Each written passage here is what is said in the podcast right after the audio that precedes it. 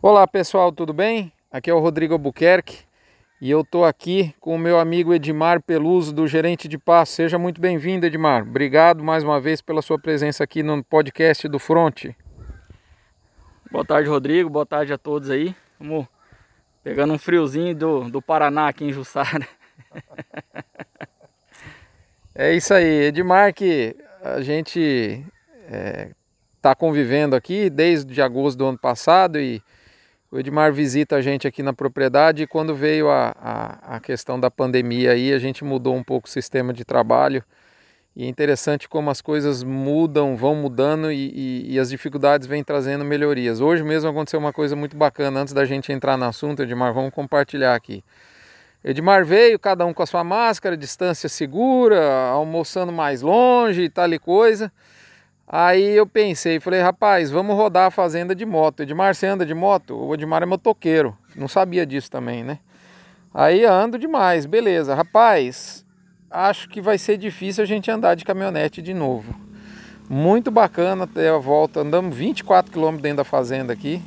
Uma fazenda de 1.060 hectares de pasto, andamos bem ela e fomos em, fomos em muito lugar que a gente não vai, né? Então, às vezes, os conceitos vão mudando com as dificuldades, né, Edmar? Ainda bem, né?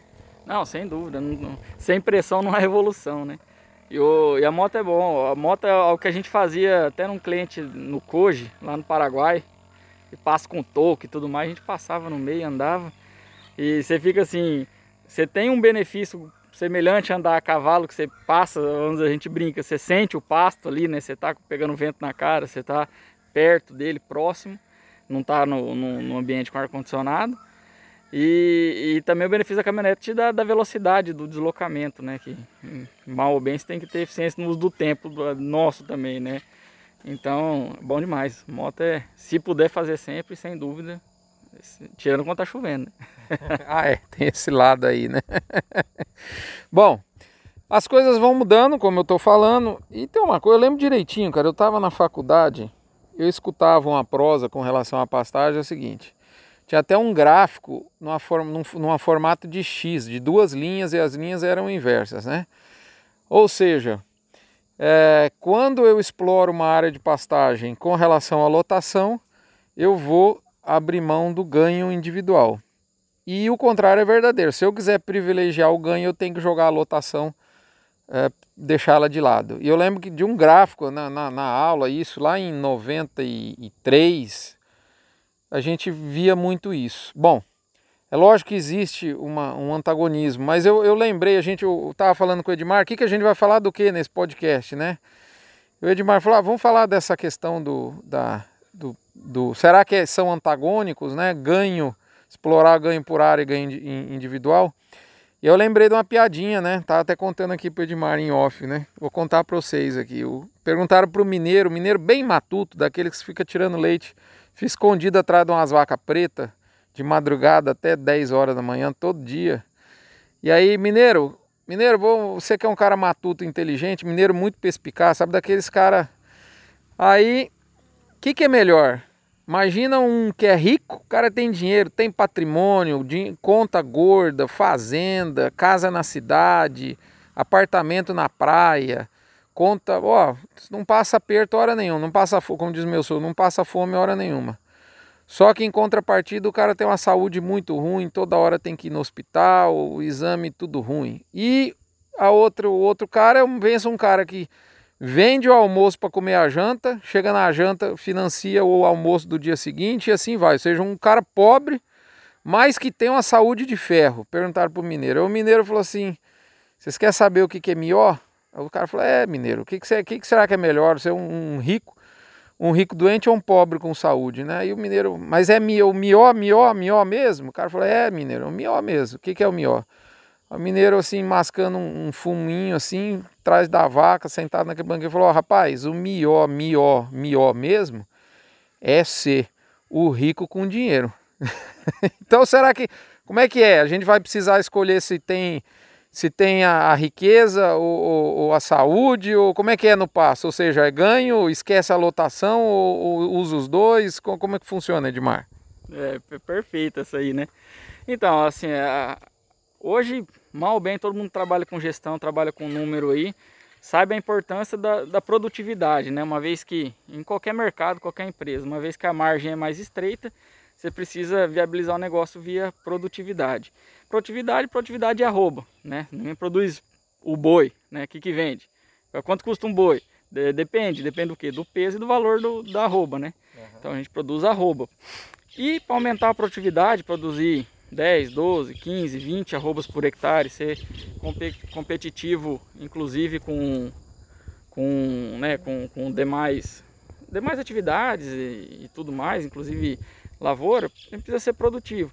Mas como que faz 14 hectares, é, arrobas por hectare ano? Como que faz 20 arrobas por hectare ano? Utilizando ganho de peso e taxa de lotação. Se a gente pegar um animal eh, de recria engorda, por exemplo, ele tem um, uma capacidade limitada de ganho de arroba por ano, né, por cabeça ano. Ali 5, 6, 7, quando muito 8 arrobas por cabeça ano. Se tiver uma cabeça por hectare, for privilegiar o ganho demais, assim, né, em excesso, e você conseguir fazer lá 6, 7 arrobas por, por cabeça ano, você vai produzir 6 arrobas por hectare. Né? 6 arrobas por hectare, por mais que a arroba é, tá num valor bom, vai faturar lá mil, mil duzentos reais por hectare. Se você fizer 12, vai faturar 2.400. Se fizer 18, vai faturar 3 e assim por diante. Então, se o animal ele tem uma capacidade limitada de, de, de ganhar peso, né? Fazer 6 arrobas por hectare ano, por exemplo. Se eu quiser ter 12, eu preciso de duas cabeças por hectare.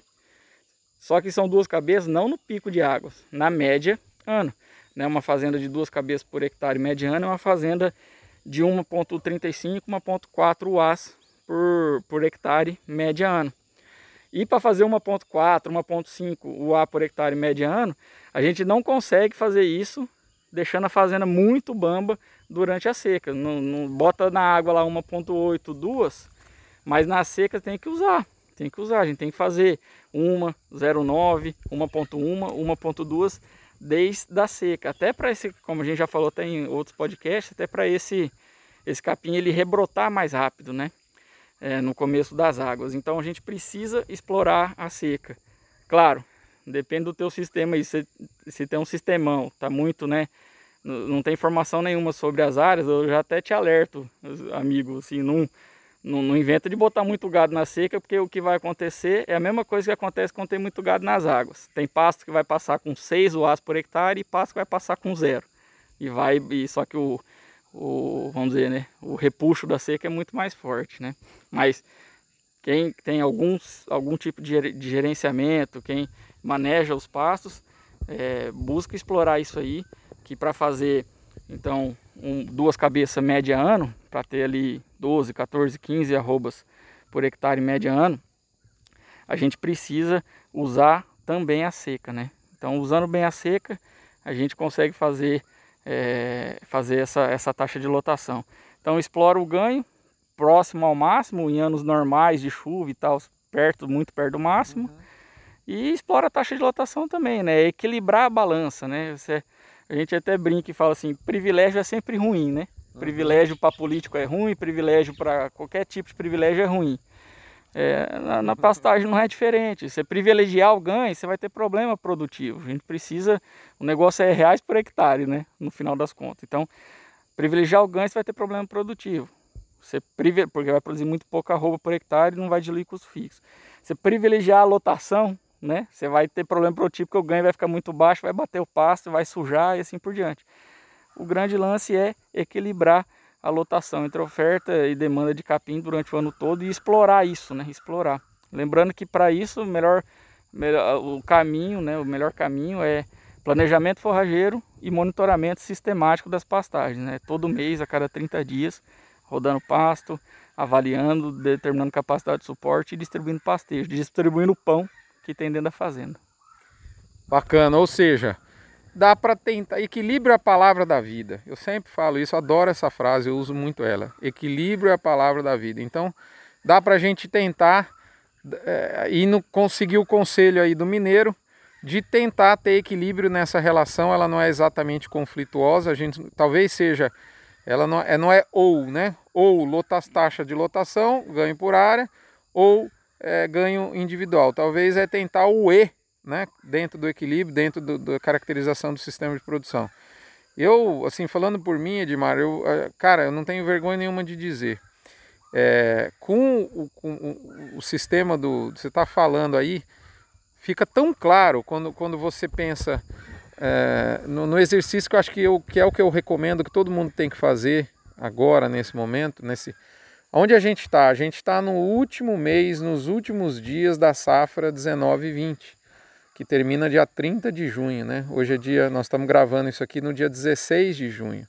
Então daqui duas semanas, 14 dias, mais ou menos, nós vamos estar tá já abrindo a safra 2021. Então é a hora de ter um planejamento forrageiro muito robusto para você poder entender é, e a ferramenta que a gente usa aqui fez isso e com a ajuda da, da, da, de, de vocês é o Excel. Fica muito claro quando você o impacto de você deixar uma fazenda é, abaixo da capacidade, com a não diluição, consequentemente, dos custos fixos, né? Fica muito claro quando você pega uma moto e sai para andar, você deixar uma fazenda muito bamba na seca e putz, é, um pasto bem manejado, ele brota agora. A gente viu hoje, né? Perfil novo, né? Então, é, é, rapaz, é, você acaba não tendo esse planejamento é, ou seja, o que, que eu quero dizer com planejamento? Os próximos 12 meses tem que ter uma taxa de lotação alvo dentro da fazenda e um ganho alvo.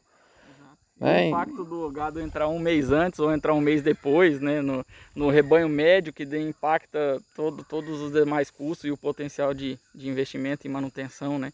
É, na hora que você joga, você começa, você faz um, um, um, primeiro e aí você começa a apertar os parafusos, né? Vai ajustando e lapidando, até que fala, se eu puxar 50, 50 cabeças para cá, 100 cabeças para cá, aí a outra eu tenho que manobrar ali, usa, vai e tudo alinhado com a nutrição, né? Uhum. É, é, por aí, perfeito. Cara, eu, para mim vi muito claro, é, eu tava, tava falando, é, o planejamento que a gente fez e está fazendo, ele ainda não está pronto, a gente precisa de algumas respostas de, de do, do, negócio, né, negociais, né, a, em função das características aqui do nosso sistema de produção. Mas é muito claro que cada mês é uma, é uma meta, essa, essa, essa nossa fábrica, essa nossa dispensa, ela varia né, a capacidade da dispensa. Né? Então, chega lá em fevereiro, março, você vai ter o pico. O que, que você vai fazer para atender esse, essa, esse, essa crescente de necessidade de consumir, de consumir o pasto e depois, ladeira abaixo, o contrário. O que, que você vai fazer de atitude para poder não matar o seu pasto no final da safra de águas que, que vai, você vai precisar aliviar, né? É tão importante, eu não consigo enxergar hoje uma fazenda sem essa curva conhecida. Porque dessa curva sai todo o planejamento financeiro de investimento, sai toda a viabilidade do fluxo de caixa, ela está intimamente ligada. Essa curva, a, a primeira coisa, quando, quando eu, eu, fui montar, no nosso caso, a ferramenta que hoje a gente discutiu, de, de, de dessa gestão de, de, de fluxo, de, que a, a, o gol, né, o objetivo na verdade era o caixa, era o fluxo de caixa, que era a minha primeira angústia. Mas o start da brincadeira foi pensando, pensando, para lá, o, o, o, final, o ponto, o final da linha é o fluxo de caixa, mas o início tudo é a gestão de pastagem, né? Ah, exato. E até só para pontuar, né, você vai, vai tendo dado de monitoramento mês a mês, no, no, próximo planejamento fica muito mais fácil de você tomar eh, coragem de falar, vou subir mais um pouco, vou subir mais um pouco, vou subir mais um pouco, né? E assim por diante. Eu, eu, eu tenho um negócio interessante do planejamento. Só, só abrir um parentezinho, você falou uma coisa interessante. Como foi interessante, depois que, eu, que, eu, que a gente desenhou uma curva hipotética para rodar na safra 2021 e aí pegamos suporte a curva anual de suporte das passagens do que rodou do, do, do sistema do gerente de passo. O relatório, eu falei, puta, tá aqui. Fica muito bacana, é muito fácil de ver, né? É, não, e é fácil, é fácil de ver, fácil de, de tirar e ele dá muito, apoia, né? Dá sustentação para tomar decisão. Exatamente. Que é algo que de fato aconteceu na fazenda, não é um modelo matemático, não é, né? É, ele aconteceu de fato. E, e, e, você falando aí do, do planejamento, dessa curva de, de, de investimento e caixa e tudo e tal, deixar tudo planejado no jeito, é isso que permite você poder desfrutar do cafezinho da melhor forma possível. Porque fazendo que não tem, a cada cafezinho ele sai com uma decisão diferente, é aquela loucura.